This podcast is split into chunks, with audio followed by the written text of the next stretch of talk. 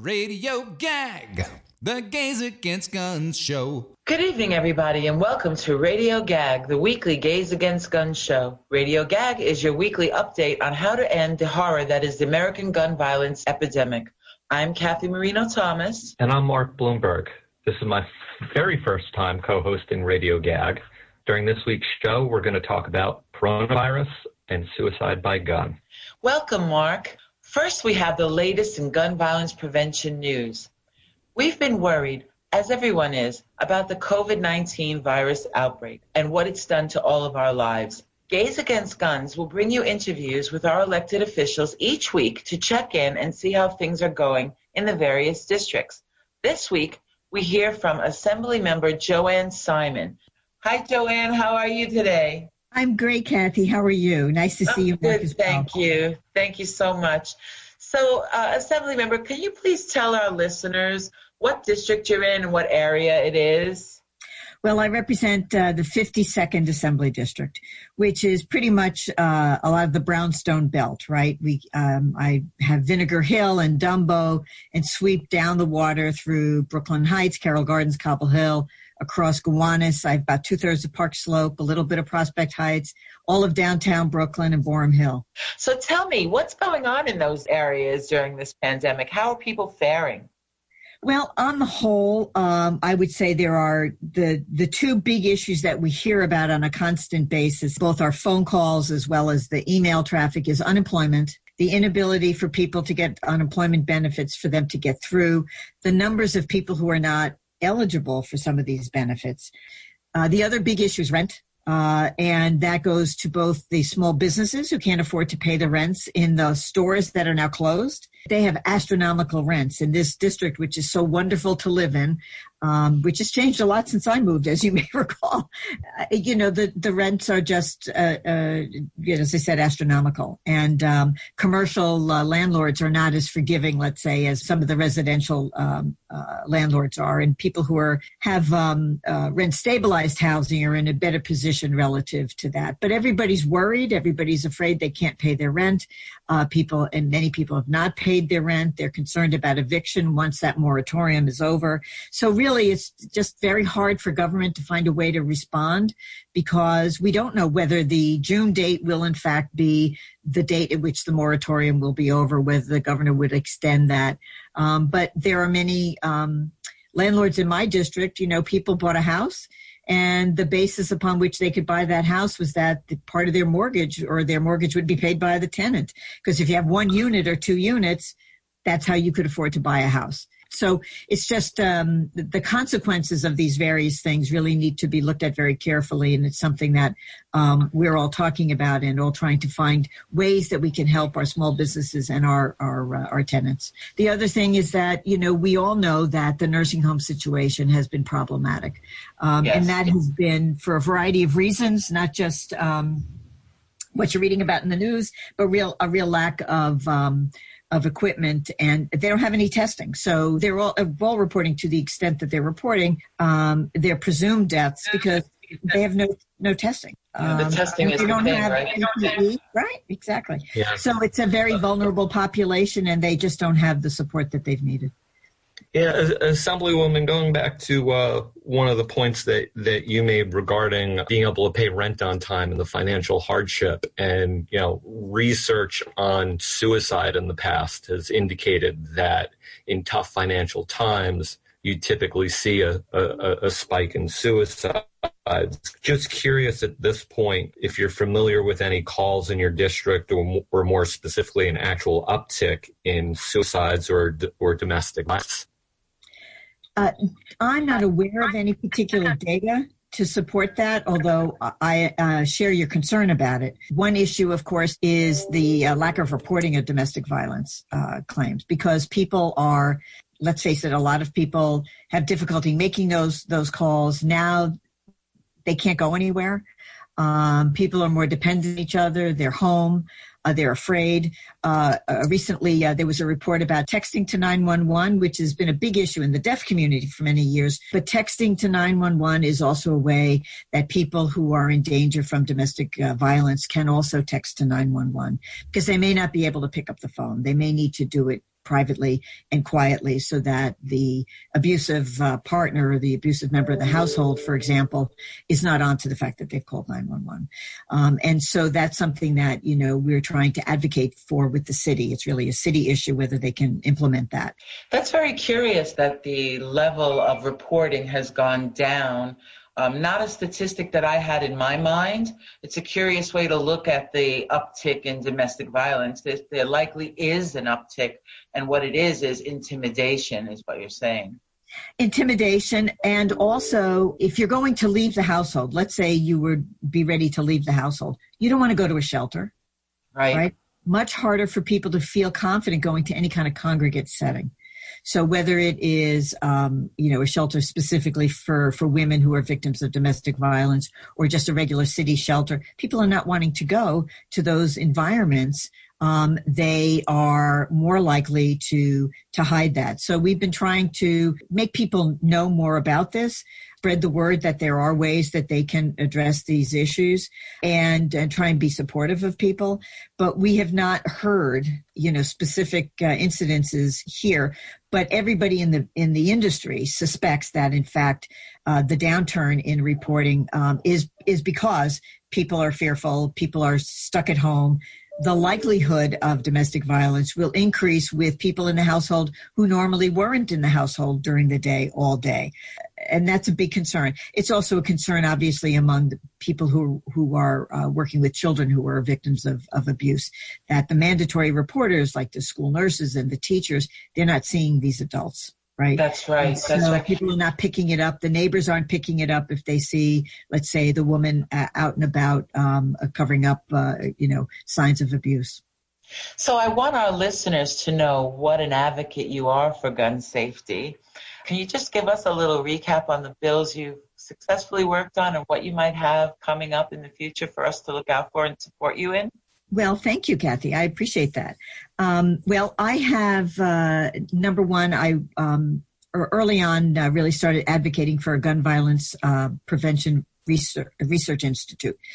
And um, while uh, we didn't pass that as a sep- separate bill last year, it was in the budget. Um, was in the one house twice, but wasn't going anywhere. With the change in leadership in the Senate, uh, it was in the budget last year and it was funded. Um, Congratulations. thank you. Thank you. It was funded not as much as it should be. And I had dreams of funding this year. And of course, that all went by the wayside. but uh, it does exist. It's, it, it's in the law and it does have uh, a small amount of money so that we can get uh, that ball rolling so that New York can help doing gun violence research. And as you know, there are bits and pieces of people doing this um, in different institutions around the state. Uh, this is a way of kind of bringing that all together because it's a multidisciplinary uh, effort as well as you let's can. Note, let's note for our listeners that there's absolutely no federal support for gun violence research. That's basically true, yes. The other thing we've done, of course, is pass ERPO, which you're familiar with, which is the, yes. the red flag law in New York State. Um, so I was very pleased to sponsor that legislation. Another thing that Senator Persaud and I just did this past uh, year, we had had a bill uh, that was A9938, which would mandate that district attorneys report domestic violence convictions to the State Division of Criminal Justice Services. Apparently, uh, when the SAFE Act was done, it was discretionary. And what happened is um, not many uh, counties actually reported to DCJS. And once that gets reported, then uh, DCJS is mandated to turn those convictions over to the FBI for inclusion in the NICS database, right? So this would preclude somebody from going to Pennsylvania and buying a gun because they would have that conviction and it, it would be checked through their background check. Uh, 12 counties in New York didn't report any convictions since 2011, which is really quite astounding. Yeah. So there's been a significant underreporting and there's been a real lack of reporting. So now we were able to get that change to mandate that the DAs have to report this to DCJS within three days. So when there's a domestic violence conviction with a gun, they have to report it within three days to DCJS, who will then send that on to the FBI for the NICS. That's fantastic! Congratulations again. Thank you, thank you. We're we're very pleased to see that that got included in the budget. Thank you so much for joining us today. We really appreciate it. Well, thank you for having me. It's great to see your smiling face again and, and yours, Mark. And uh, hopefully, I'll so get much. to see you in person soon. Each week at this time, we remember and honor a person whose life was taken as a result of gun violence. Today, we're honoring Cheryl Schriefer. In early April, a 54 year old Illinois man shot and killed his wife after he reportedly feared they had contracted the coronavirus. According to the Will County Sheriff's Office, deputies discovered the bodies of 54 year old Patrick Jesernik and 59 year old Cheryl Schriefer inside a residence in Lockport Township after responding to a welfare check. Police said they were contacted by Jesernik's parents, who requested the check because they had not heard from him. According to family members, Jesernik had been scared that he and Schriefer had contracted COVID 19 and that Schriefer, his wife, reportedly was having a hard time breathing. An autopsy later revealed that both Jesernik and Schreifer died of gunshot wounds to the head. The autopsy also found both tested negative for COVID 19. Will County authorities have said the vast majority of calls since the coronavirus pandemic began have involved domestic disputes and crisis interventions. There was an article in the HuffPost discussing that at the end of March, early April, there were 19 murder suicides, double the amount that typically occur on a biweekly basis. That's unbelievable. Yeah, it really is. And unfortunately, I wouldn't be surprised if this is a trend that we continue to see as the pandemic continues. Well, you know, it, it, doesn't surprise me though when people are all locked in together, and in some cases locked in with someone who maybe gets some crazy idea in their head. I had an interesting conversation with Igor Volsky. He's the director of Guns Down. It's a grassroots gun violence prevention entity and a comrade of Gays Against Guns. We chatted about gun violence prevention, the COVID 19 pandemic, and its effect on gun ownership and gun violence. Let's hear what Igor had to say. This is Kathy Marino Thomas of Gays Against Guns. I'm joined here today by Igor Volsky, who is the executive director of Guns Down. Hi, Igor. How are you? I'm well. Thank you for having me. In this time of pandemic, I'd like to talk to you about gun sales. What have you seen? Is there an uptick in gun sales during this coronavirus epidemic? Yeah, we've really seen in the month of March as uh, policymakers across the country announced states of emergency, uh, long lines at gun stores, which translated to about over a million guns sold in March of 2020.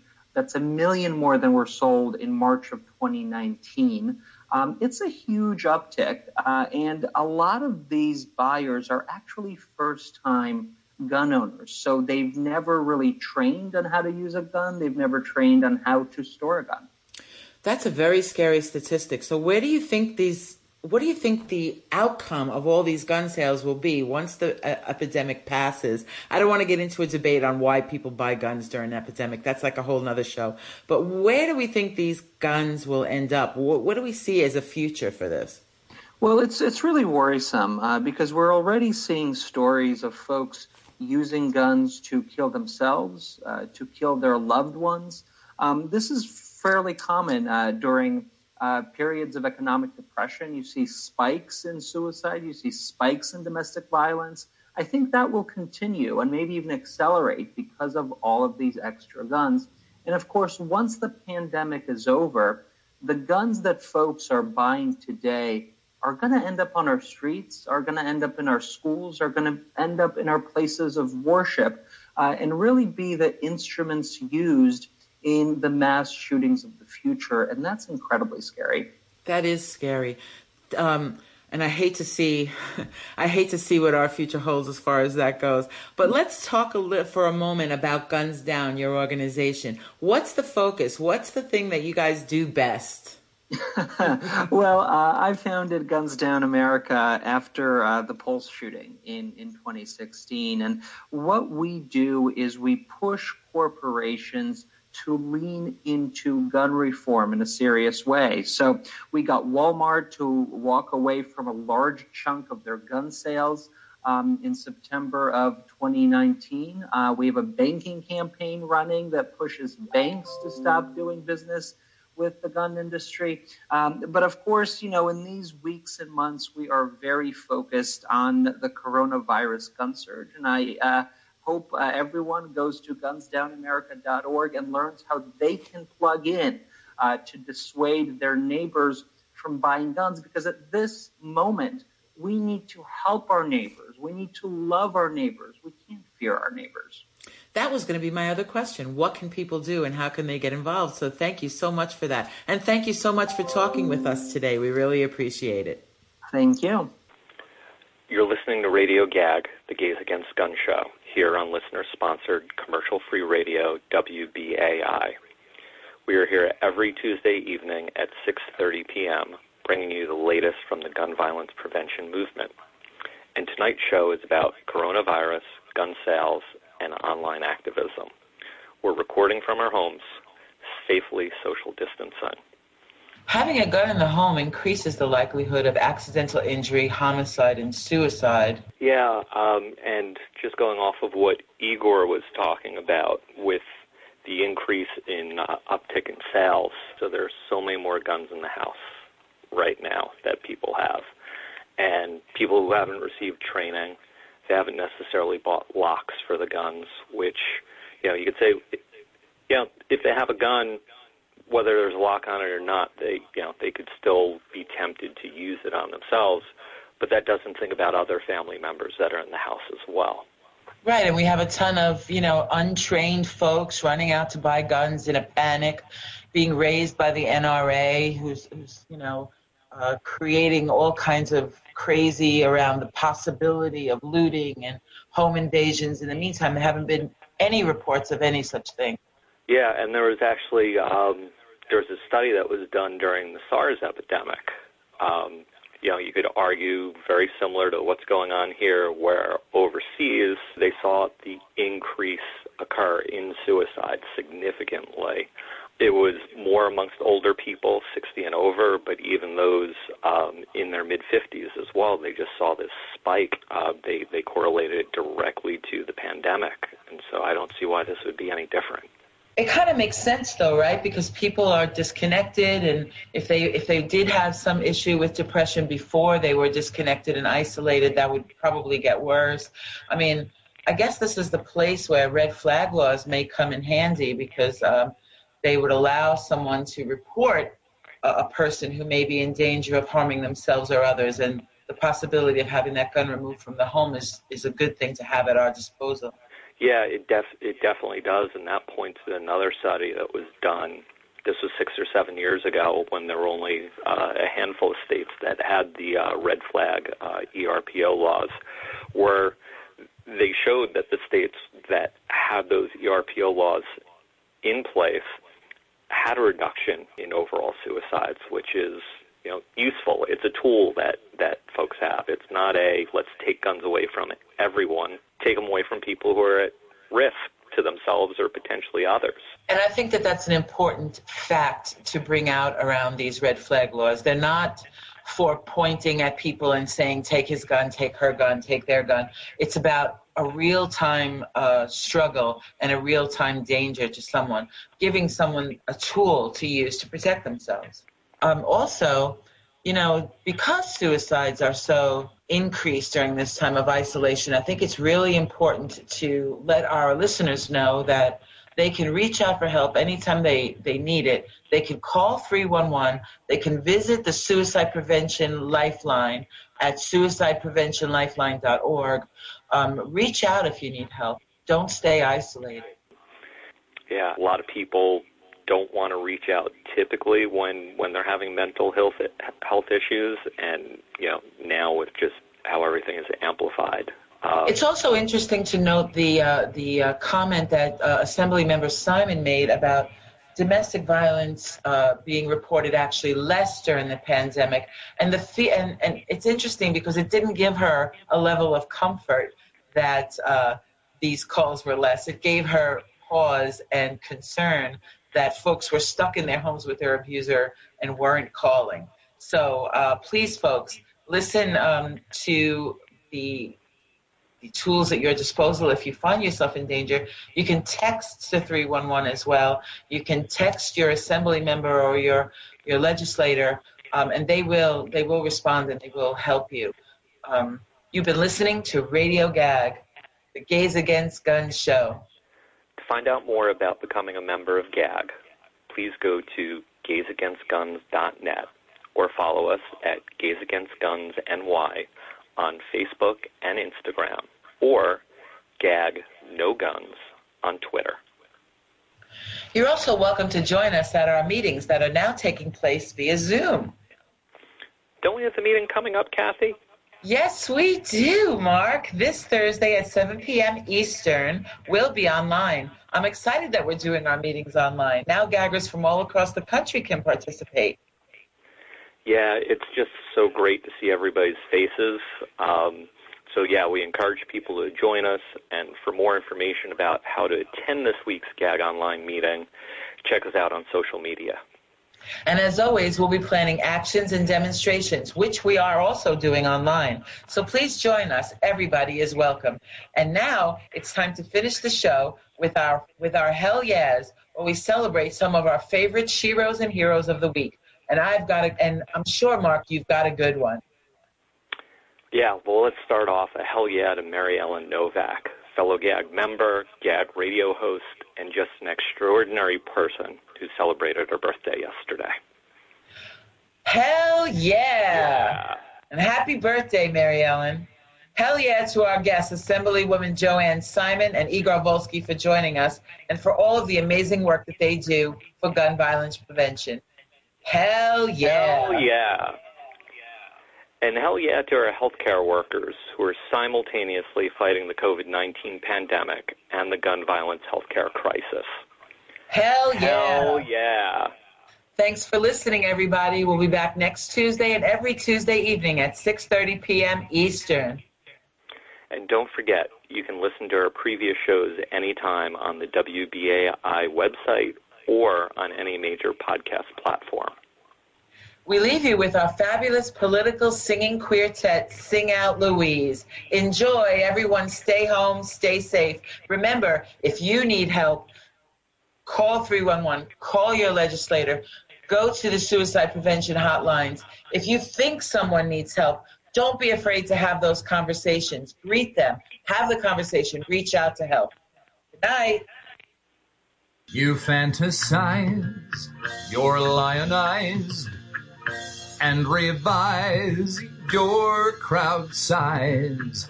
Can't believe your own eyes, you have to rationalize. Not a word you say is true. From your border wall to your perfect call. You keep on lying all day long, lying, always wrong. Go on, say fake news. The truth is used to your abuse. You just keep lying, lying, lying lying. It's hard to understand. Are they that dumb in MAGAland? Soon they'll be dying. Corona came, you take no blame and have no shame, no shame. You are just standing by while the thousands die. But Donnie, this is no game. Through this tragedy, you will always be lying. Same old song, lying. You're always wrong, but soon you'll be gone. Till then, we'll carry on while you keep lying, lying, lying, lying, yeah, lying, lying. Well,